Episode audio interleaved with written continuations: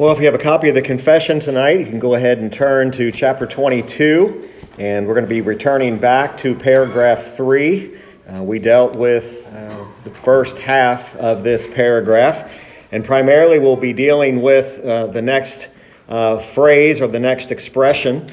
Uh, so, chapter 22 and paragraph 3, I'll go ahead and read through the whole paragraph.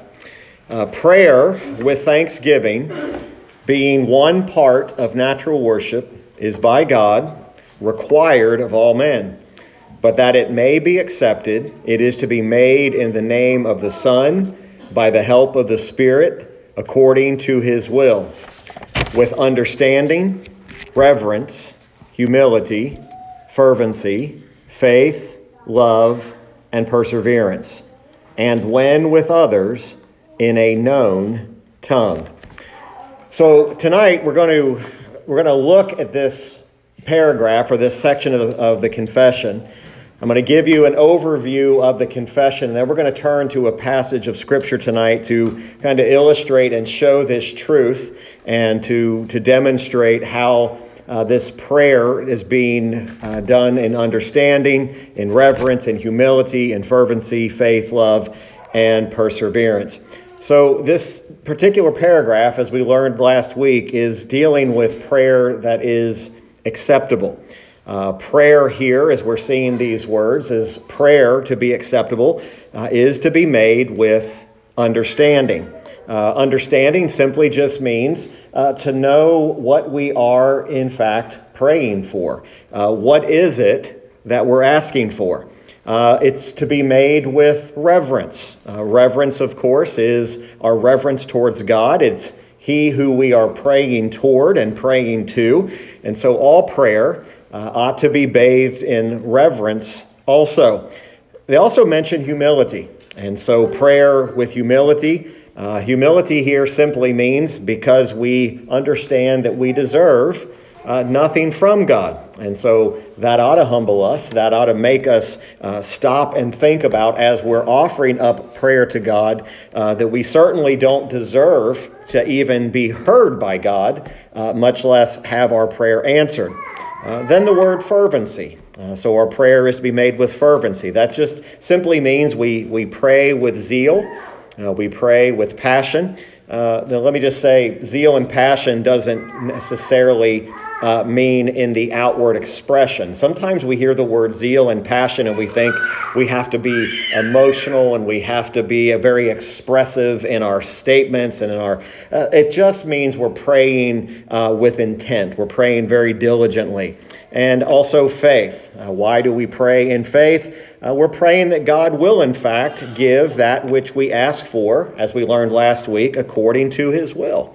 Now, the Bible teaches us that uh, God will answer and will give answers to prayer according to his will. But then we also see the word love. Uh, who is it that we are to love? Well, certainly we love God. Uh, but we're going to see tonight from the passage we're going to look at, uh, but our, our prayer also should be marked by our love towards others. Uh, I think we're often uh, very much in agreement that we ought to love God, uh, but when we pray, we also ought to pray with a love towards one another. And finally, perseverance. Uh, that just simply means to in, continue to pray, uh, don't give up, uh, even if prayer is not answered quickly or answered in a way that uh, we believe. We are to persevere in prayer. And then the last phrase, we, we may or may not touch on this tonight. It talks about, and when with others in a known tongue. Um, that just simply teaches us that as we pray uh, in the presence of others, it should be able to be understood. Now, that's referencing 1 Corinthians 14, which is dealing with the uh, speaking in tongues, right? And so uh, it is to be a known tongue. We should pray so that others understand. And so we'll kind of deal with that um, as we go along. So when we think about these words, understanding, reverence, humility, fervency, faith, love, perseverance. These are all Christian terms, right? These are all terms we, we understand should be a part of the Christian life. They should be a part of uh, what we understand. And these all have to do with our disposition. They have to do with what is our heart attitude towards these things when we pray. Um, the confession here is reminding us very clearly that our disposition, our heart, uh, must be properly engaged, right? That these things, to be, in prayer for to be to be acceptable, um, we can pray in an empty fashion. Uh, we can pray amiss. We can pray with a disposition uh, that is not appropriate. We kind of talked about this last week that uh, we, we can pray out of some level of just obligation and our heart not being right. But notice as they wrote this, uh, they're talking about prayer being acceptable with understanding, with reverence, humility, fervency, faith, love, and perseverance.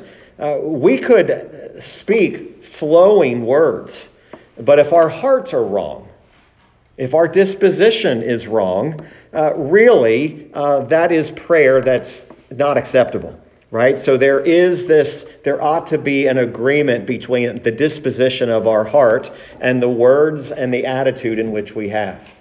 And so that's really what they're getting at here. Um, so, really, what we say, how we pray, ought to be framed uh, by what our heart really is, right? So uh, don't imagine uh, that just because someone says, Well, I'm praying from the heart, uh, that doesn't mean that that prayer is acceptable. Because the heart might be wrong. The heart might be in a place where it is, it is not praying with understanding. It's not praying with reverence. Uh, I, I, think if, if we were honest tonight with one another, not that we're uh, trying to grab confessions out of each other, but we've prayed to God without reverence before. We've prayed to God without understanding. We've prayed with anything but humility. We've actually had times where we've prayed to God with pride. And sometimes we've not been faithful, we've not prayed in love, we've not prayed in perseverance. And he's not saying that we never do these things, but that should not be uh, the recipe for our prayer, if you will. Uh, right? So many people just simply say that I prayed from the heart, uh, so God has to answer it or God has to hear it there's been thousands of people over the years who, out of some sort of de- des- desperation, offer up a prayer to, to God and say, Well, you know, this is from the heart, and they do it with great intensity, uh, but maybe they violate what we read last week that they don't even pray in the name of the Son. Uh, so it's not acceptable, and they're not praying according to the will of God. Now, what I want to look at tonight, and, and primarily tonight, we're going to look at a passage of Scripture, and, and um, this is the means in which I, I, really think, as you study a confession, this is the way we ought to do it. We, we look at these uh, footnoted verses, and we, we are looking at those, but I think we need to look at the text. Uh, and this particular one is not footnoted. But I believe that this actually demonstrates this expression here of praying with understanding, reverence, humility, fervency, faith, love, and perseverance. And I especially want you to pay attention to the love, the word love, uh, of how this particular passage uh, frames that. So turn to Philippians chapter 1 tonight, and I want to just deal with uh, the first 11 verses of this first chapter of Philippians. Now, when we think about the Apostle Paul, uh, we would certainly know we're looking and reading about a man who, of course, is writing under the inspiration of the Holy Spirit. But I don't think anybody here tonight would disagree that Paul did not know how to pray. Um, what Paul prayed for, how Paul prayed, uh, even if we think about the book of Ephesians, especially when he's praying uh, for the church at Ephesus, uh, gives us this pattern of, of really what acceptable prayer is. And so when we look at this, uh, remember that Philippi uh, was a Roman colony. And as this Roman colony, it was a chief city in Macedonia. And Paul, in the book of Acts, we're told in Acts 16, had received special instructions to go to this place. Uh, we read in Acts about a lady by the name of Lydia. We see the conversion of the jailer. This was all taking place at Philippi. And so ultimately, as a result of Paul going to Philippi, there were a number of people converted. There was a church that formed at Philippi. And when Paul wrote the letter to the Philippians, he was in prison. And he was in prison at Rome when he wrote this letter. Again, I think the context and the backdrop of when and how and why Paul is writing is of the utmost importance. He mentions within this entire epistle, he mentions the chains. He mentions that he's in bondage. He mentions being in the palace. He mentions some others that are there and those who had been with him. But when you read the epistle, you can see the heart that Paul had towards these people. He was not writing a general letter that was just simply, I just want to fill you in on the happenings here of what's happening here in Rome as I'm in prison. He writes with an intensity, and he, especially here in these first verses, he speaks to them about the prayer that he makes for them. Now, we're looking at this, this title of Prayer is Worship in the second half we looked at last week. So, if, if you want to subtitle this, I just subtitled this tonight A Prayer Letter from Paul to the Philippians. A prayer letter from Paul to the Philippians. Now, remember, why, was, why were the Philippians dear to him? Well, he was the preacher that had brought the gospel to them.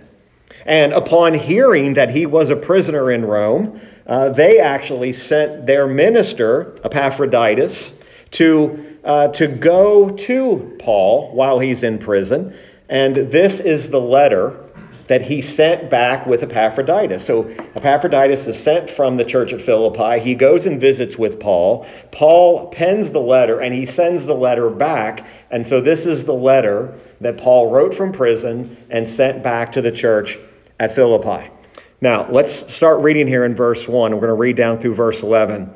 It says, Paul and Timotheus, the servants of Jesus Christ, to all the saints in Christ Jesus, which are at Philippi, with the bishops and deacons, grace be unto you, and peace from God our Father and from the Lord Jesus Christ. I thank my God upon every remembrance of you, always in every prayer of mine, for you all making request with joy for your fellowship in the gospel from the first day until now, being confident of this very thing, that he which hath begun a good work in you will perform it until the day of Jesus Christ. Even as it is meet for me to think this of you all, because I have you in my heart, inasmuch as both in my bonds and in the defense and confirmation of the gospel, ye all are partakers of my grace. For God is my record how greatly I long after you all in the bowels of Jesus Christ.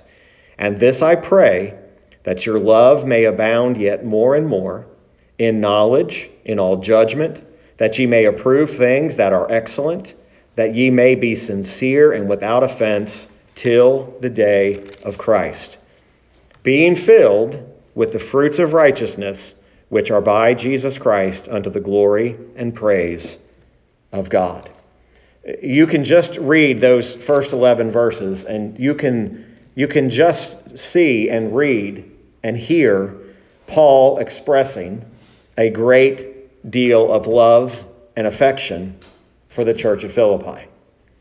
He reminds them, he speaks about his imprisonment, not to draw attention to himself, but to just simply state it as factual that he is in bonds, right? But what is Paul doing? Paul is not writing a prayer letter saying, Brethren, what I would ask of you to pray for me is, would you pray for my release? Would you pray for the prison guards to treat me kindly? Would you pray for me?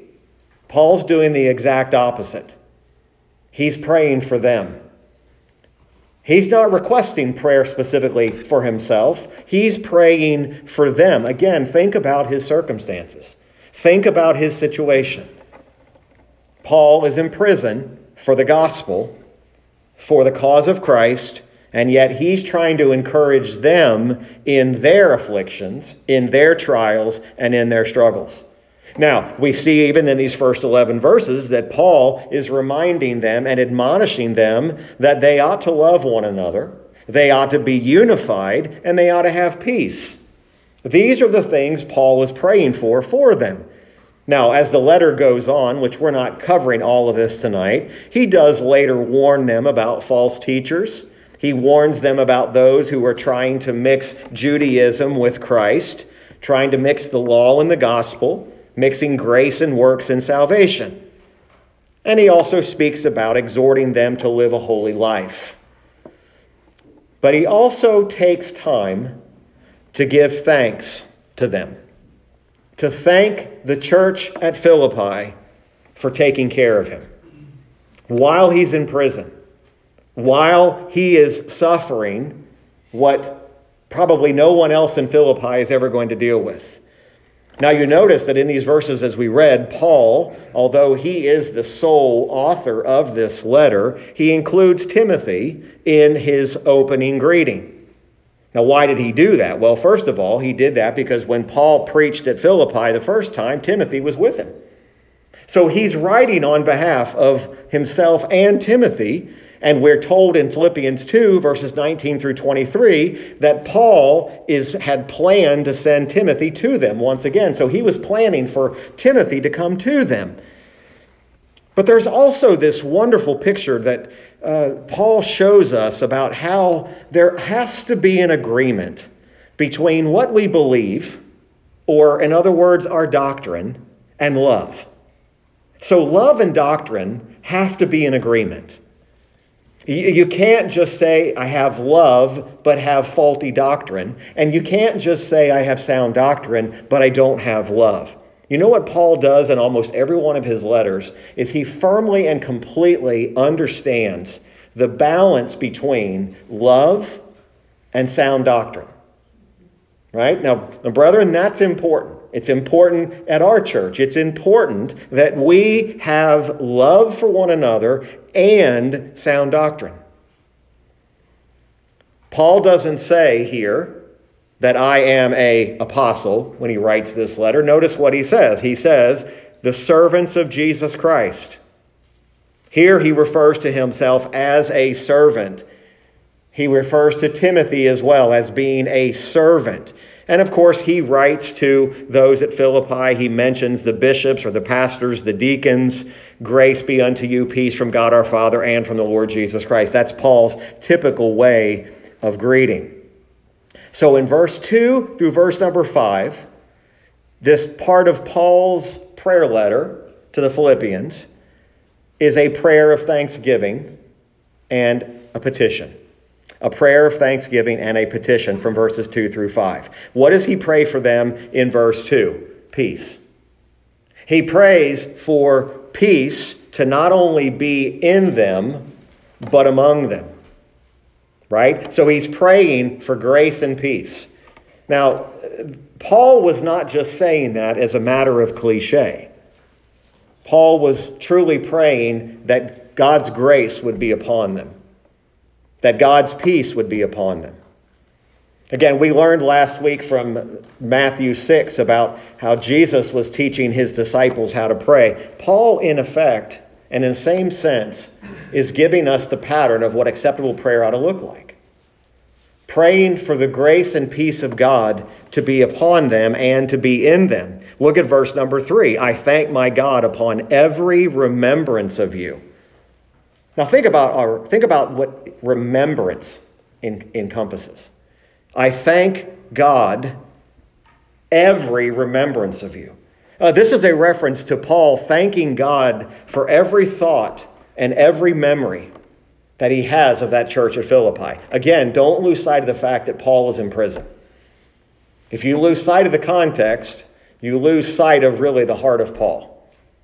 Again, he's not asking I really need you to pray for my release. He's thinking about them.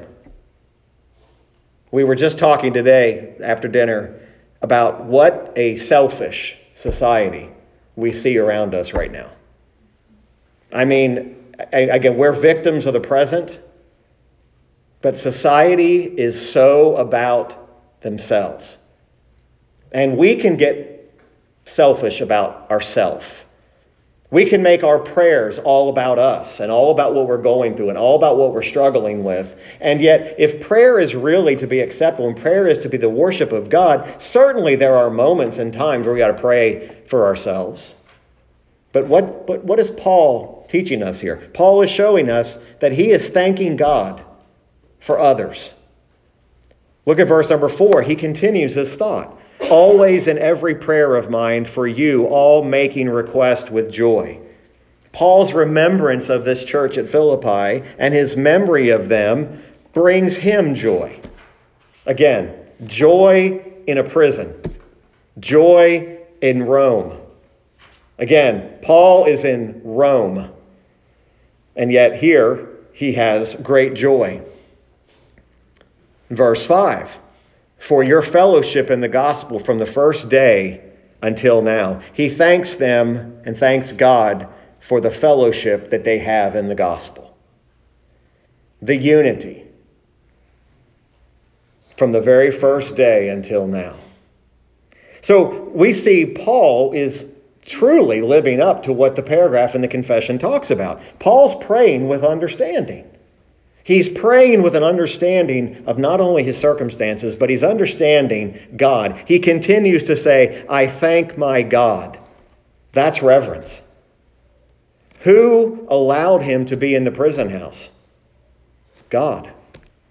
God sovereignly and by his providential hand has placed Paul in the prison house, and he's still thanking God for it. He reveres God. I thank God for every memory that I have of you.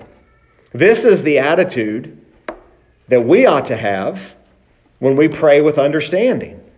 We ought to cultivate this prayer attitude towards other believers. You know, sometimes we can be guilty of judging and criticizing and finding fault with other believers instead of thanking God for one another. Again, it's easy to pray for yourself, brethren. It's easy. Nobody has to teach you how to pray for yourself, but I will tell you, uh, it is a difficult task to start praying for someone else and putting them above yourself. And that's what Paul was doing. Now, we could sit here tonight and we could say, yeah, but that's Paul. That, that's not what's required of us. I beg, to, I beg to disagree with you. This is the heart attitude that we ought to have. This attitude to pray with understanding is we're understanding not only who God is, but we are told that even in our studies in First John, we're told how do we, what's the greatest evidence that we have passed from death unto life is love for the brethren. You can have it all doctrinally right. But if you don't have love for one another, then to what, to what value is it? So we not only thank God for one another, but we pray for God's grace and peace to be with other believers. Again, I hope you folks uh, know me well enough to know I'm not, I am not teaching and preaching this tonight to make you feel guilty. I'm, I am simply showing us that this is really the way our attitudes ought to be. That we ought to pray for one another, that God's grace would be on each other, that God's peace would be upon them. And, and so it, it's going to take the Spirit of God to be able to teach us to pray this way. We, we saw this last week when we were reading the, doing the first half of the confession. It says, For prayer to be accepted, it must be made in the name of the Son by the help of the Spirit. This is not natural. It is not human to be more concerned with others than yourself. That is a, that is a work of God. And that's what, that's what you see happening in the life of Paul. You see, Paul is completely being guided by the Spirit. And then notice he says, verse 6 being confident of this very thing, that he, that's a reference to God, which hath begun right? So, God, as the author, a good work in you, will perform it until the day of Jesus Christ. Now, Paul's prayer of thanksgiving and petition here, and the joy that he has on behalf of this church, is a confident joy, and he's persuaded that God's work of grace that was begun in them would result in their ultimate glorification. Paul's praying with understanding, he's praying with confidence, he's praying in fervency, he's praying in faith. In those six verses, we've already seen Paul illustrate exactly what that acceptable prayer should look like. He certainly loves these people. He loves them more than he loves his, him, his, his own self. He loves them more than he loves his freedom. He loves them because God has done a good work in them, and he knows confidently that God will finish that work. The good work, of course, is the work of regeneration, the, good, the work of conversion, the salvation, and Christ being formed in them. Notice he uses the word begun. It, it is not a finished, completed work yet. Yes, we are saved. We are being saved, but one day we will be finally saved when we do awake in his likeness. We shall see him as he is. He uses the word work, it's a work in you. Christ does a work in us, does a work for us, sanctifying us, making us new creatures and new creations in Christ. What's Paul thanking God for? That God does the work. That God is the author and the finisher of our faith. That salvation is from the Lord from beginning to end. It's all of God. Paul has confidence in this. That God, Paul is expressing how joyous it makes him to see God's grace at work in their life. And then verse 7, again, notice Paul uses expressions that, you know, by today's standards, people would, would and they've tried to do this with the Lord Jesus Christ himself. They've They've tried to weaken him. They've tried to say that Jesus was uh, just a kind of a, a, weak, very calm, very non-offensive, defend, you know, just a very weak and mild man. Well, look at the look at the words that Paul uses here. He says, "Even as it is meet for me to think this of you all, because I have you in my heart." Now, not to be uh, too focused on the physical here. But I'm not so sure that you would have found a tougher man than the Apostle Paul, what he endured. And yet, here's this man saying, I have you in my heart. I, I am, I am uh, so confident, and I, you are so dear to me that God kept these people on Paul's heart continually. Well, what was he thankful most for? that this church at Philippi, who he had the privilege to preach to, where there had been conversions by God, where God had done this mighty work, he was thanking God the fact that they stood by him. They stood by him in love. They stood by him in the defense of the gospel. He says it right there in verse 7. He says, I have you in my heart, inasmuch or for this reason, as both in my bonds and in the defense and confirmation of the gospel, ye all are partakers of my grace. Now, Paul's not saying, This is my grace, I'm the, I'm the author of it. What he means here is the same. You, church at Philippi, are a partaker of the same grace that I have in Christ Jesus.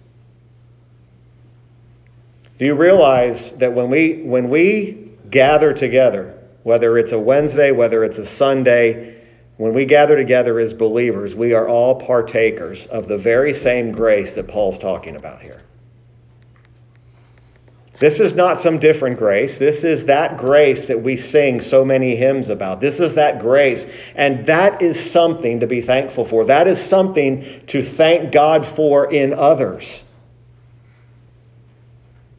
Again, I am, I, I, biblically speaking, we are not told to not pray for our own afflictions. And we are not told that we should not pray for the afflictions of others. But I will tell you, there is something here about Paul simply just praying out of love and humility and praying and demonstrating the love that he has for fellow believers. That's what's on display here. Paul is, is demonstrating what the heart of a believer towards other believers ought to be.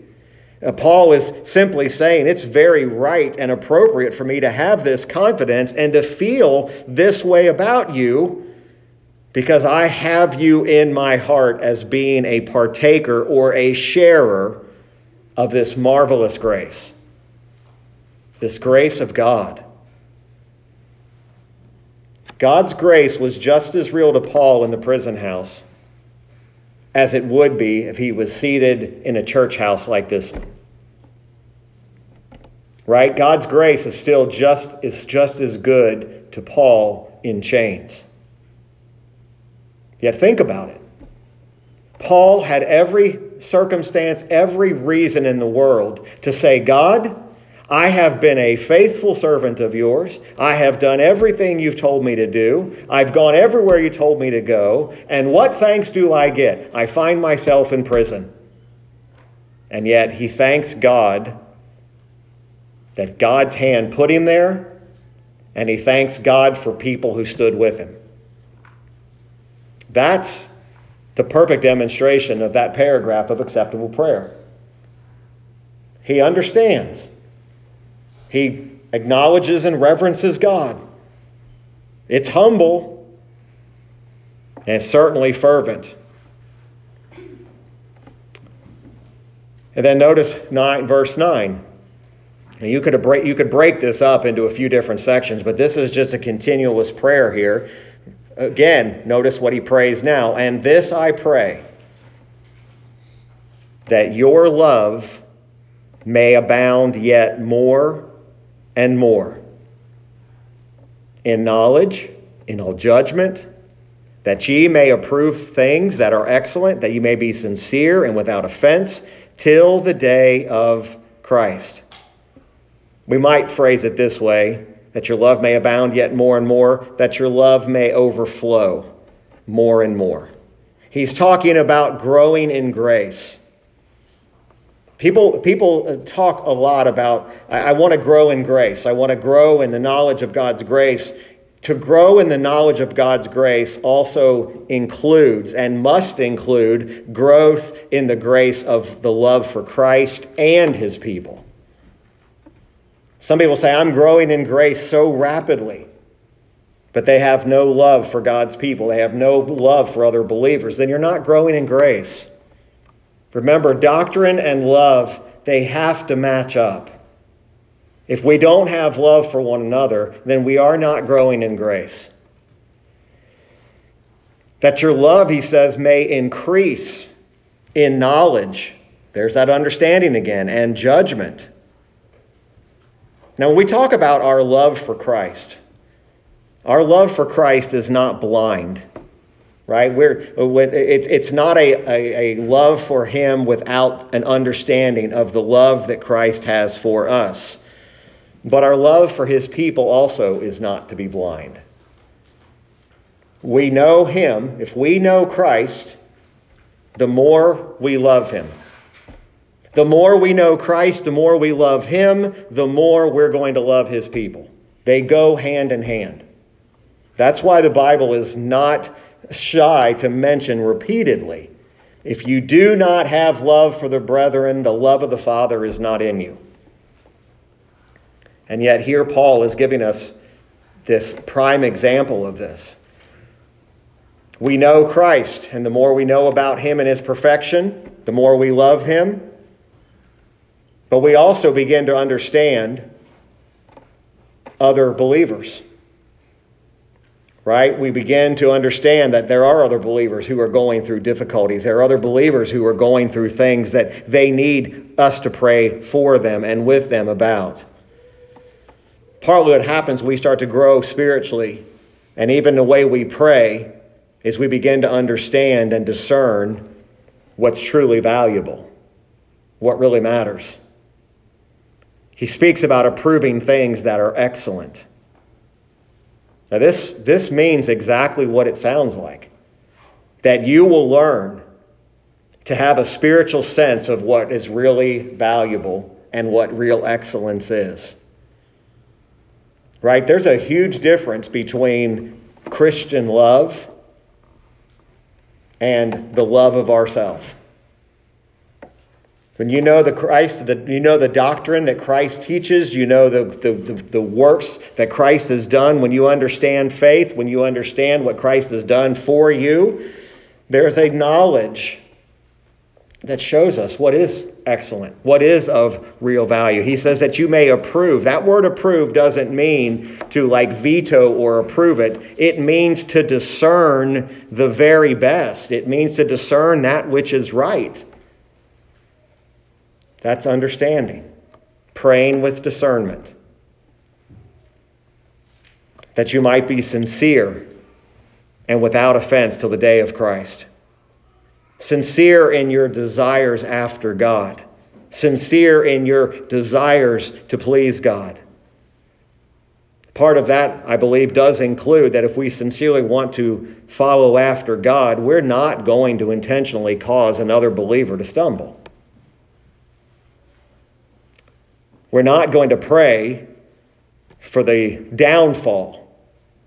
We're not going to rejoice in the downfall of another believer.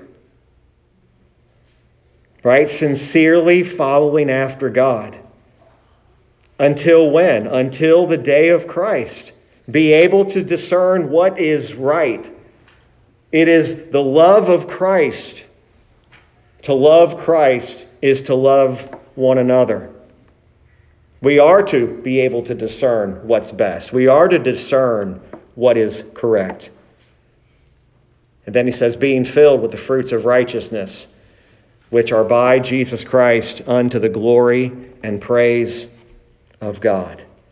Now, this filled with the fruits of righteousness refers to our, our right standing before God. In other words, what we're doing is for the glory of God, it's for the glory of Christ. It's not for our own advancement right? So paul's paul's showing us here that prayer is not something that we just enter into lightly and we just enter into it and we just kind of uh, mumble our way through it that we don't stop and think and actually shape what we're going to pray who we're going to pray for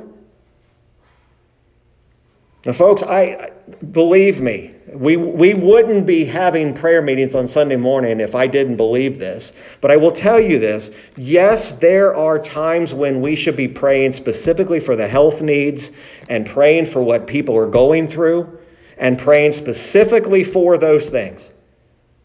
But there's also just as important to be praying prayers like this, where we're praying for God's grace to be on others where we're praying for the peace of God to be on others, that we're praying for one another to actually increase in knowledge and in judgment and in sincerity, and that we would learn what the real value is.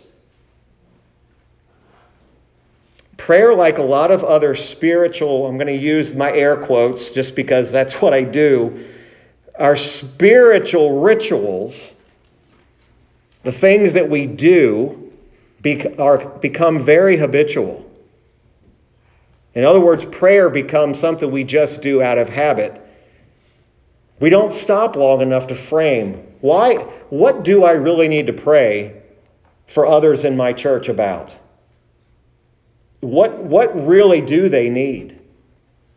What, what, is the, what, what, is, what is the great spiritual concern that we have for them? Prayer is worship. Again, we, we have been duped into believing that worship is just this thing that we do at a certain point during a church service. And that's just not true. Worship is the Christian life. Worship is 24 7. Prayer is an act of worship. How is it an act of worship? Because you're, you are praying to a God, the God of the universe. You're acknowledging that all things are in, by, and through Him. These are the realities of Paul is not just saying, hey, I, I, pray for I pray for this whole family over here. I pray for this country over here. I pray for this person over here. He's talking about framing and not just making general requests, but praying specifically for God to work in their life. and to do it in a me in a manner that glorifies God. Now, the end of the confession does make mention, we're not going to spend a lot of time on this, but it does make mention of when we're praying with others in a known tongue. Now, we don't have that problem here in Springfield, Ohio, typically. If I call on someone to pray or I stand up and pray, I typically don't have to worry about is everyone going to understand the prayer? But there should be prayer with understanding. There should be prayer that is understood. It is in a known tongue. It means we should pray with a, in a means that people who are there with us can understand. Now, the writers of the confession, you could see they had in mind 1 Corinthians 14, 13, and 19, and 27 and 28. And he's simply saying that we should pray in a, in a, in a manner that edifies. We should pray in a manner that exhorts and builds up. We should pray in a manner that is understandable. So that at the end of a prayer, for example, when we all say together, Amen, you realize the word Amen is an acknowledgement that we agree to what has just been prayed for. It's not just something you tack on at the end because the prayer is over. You can't amen something you don't understand. You can't amen something that's not fully understood. Even the words we use. What I love about what Paul, even in this passage that we read, he's using language that is not difficult. Right? Part of discernment is to also understand that when we pray, we should speak before God in a way that's edifying to others around us. One of the great things I love about this church, one of the many things, was that decision that we made years ago to keep our children in this building and this sanctuary together, this chapel together. But you also understand that when we did that, they also ought to be able to understand what's being prayed for. They ought to, they may not understand all the depth of it, but they should be able to understand and enter into prayer with us. Right? Doesn't mean that we pray simplistic prayers, like now I lay me down to sleep. But we ought to pray with understanding. We ought to pray so that others can understand it, can understand it. Very clear and straightforward. I was going to share this with you last week, but I wanted to finish this, sec- this paragraph tonight.